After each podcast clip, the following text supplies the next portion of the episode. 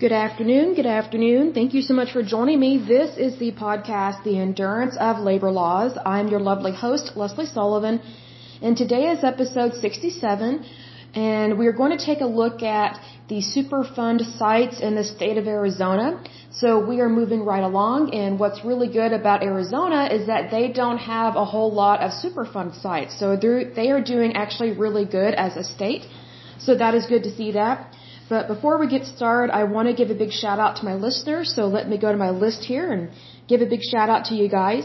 So a big shout out to Massachusetts, Ohio, Alabama, Oregon, British Columbia, Pennsylvania, New York, Virginia, Texas, our lovely neighbor, Oklahoma, and then in terms of countries, a big shout out to United States, Canada, United Kingdom, the Netherlands, Slovakia, South Africa, Japan, and Denmark. It's good to see all you guys. That's absolutely wonderful.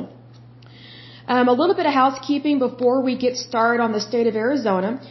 I do want to list off the different Superfund sites that have been cleaned up in the state of California. So I do think it's good to give credit where credit is due. So I know that California has a bumper crop of Superfund sites, but I do think we need to acknowledge that they have already cleaned up some of the Superfund sites. None of the ones that we've mentioned previously, but these are ones that have already been done and completed, so I think it's good to focus on the good as well. So let's go ahead and get started on this one real quick. So the first one that California has already cleaned up is Louisiana Pacific Corporation. That one was located in the county of Butte. Let me make sure that's correct. Yes, that is. And it was cleaned up and good to go as of, and make sure I'm looking at the right date. That's going to be November 21st, 1996. The next one is Western Pacific Railroad Company. That one was located in the county of Butte. Um, it was cleaned up and good to go as of August 29th, 2001. Let's see, the next one in California is Liquid Gold Oil Corporation. That one was located in the county of Contra Costa. And let's see, it was cleaned up and good to go as of September 11th, 1996. The next one is Del Norte Pesticide Storage. That one was cleaned up and good to go. Let's see here. Oh, first of all, it was located in the county of Del Norte. It was cleaned up and good to go as of September 18th, 2002. The next one is Coalinga Asbestos Mine. That one was located in the county of Fresno, California. It was cleaned up and good to go as of April 24th, 1998.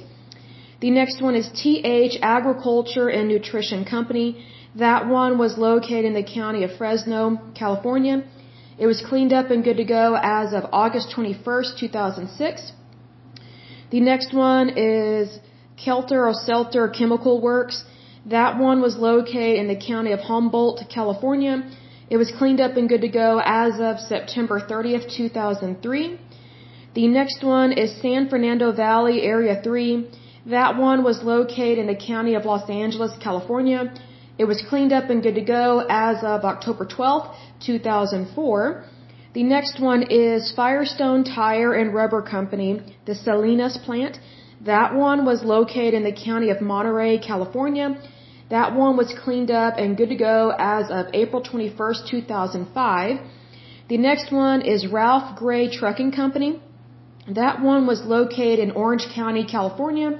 It was cleaned up and good to go as of September 28th, 2004. The next one is Jibboom Junkyard. That one was located in the county of Sacramento, California. It was cleaned up and good to go as of September 10th, 1991. The next one, let me see if it gives me another one. The last one that has already been cleaned up and good to go in California is the Southern California Edison Company. The um, Visalia Pole Yard, that one was located in the county of Tulare, California. It was cleaned up and good to go as of September 25th, 2009. So congratulations, California, moving right along. Do continue your good work. So that is good. So now we are switching gears and we're going over to the state of, of uh, Arizona. And these are actual current Superfund sites that are still active and still need to be cleaned up. So let's go ahead and take a look at these puppies here. The first one in the state of Arizona is the Apache Powder Company. Um, it is located in the county of, let's see, that's Cochise or Cochise, and that's C-O-C-H-I-S-E. And let's see how many people they have living in that area. It doesn't tell me right off the bat. Let's see here. Let's see what the problem is. It says groundwater contaminated with arsenic, fluoride, nitrate, and perchlorate. Soil contaminated with arsenic, antimony, barium, beryllium, chromium, lead, manganese, nitrate, 2 DNT, 4 DNT, 2, another 2 DNT, and a 6 DNT. Lead, um, I think that's vanadium, uh, pentoxide, paraffins, and TNT from the commercial production of chemicals. This one was added to the list of the national priorities list. That's going to be August 30th, 1990. Let's see, the next one that's located in the state of Arizona that is current and active is the, I think that's Hassayampa landfill. This one is located in the county of Maricopa. The problem with this one is groundwater contamination by VOCs, including, I think that's halocanes, um, I think that's alkyl halides and toluene from landfilling of hazardous waste soil contamination by VOCs, heavy metals, pesticides, and lime waste. This one was added to the list. That's going to be July 22nd, 1987. So if you live in Maricopa, you do have a Superfund site. If you live in Cochise or Cochise, however you pronounce that, you have a Superfund site as well. The next one is Indian Bend Wash Area. This one is located in the county of Maricopa. Let's see, the problem with this one is groundwater contamination and isolated soil contamination by VOCs, including TCE and PCE, from former industrial disposal practices. This one was added to the list September 8, 1983. So if you, again, if you live in Maricopa, you have another Superfund site to be concerned about. The next one that is current and active in the state of Arizona is Iron King Mine Humboldt Smelter. This one is located in the county of Yavapai. I think that's, I'm not sure how to completely pronounce that, but it's spelled Y-A-V-A-P-A-I. And the problem with this one is arsenic contamination of soil, sediments, surface water, and groundwater, including several private wells and one municipal well. Arsenic and lead contamination of soil in residential yards, that's not good. Let's see, this one was added to the list September 3rd, 2008.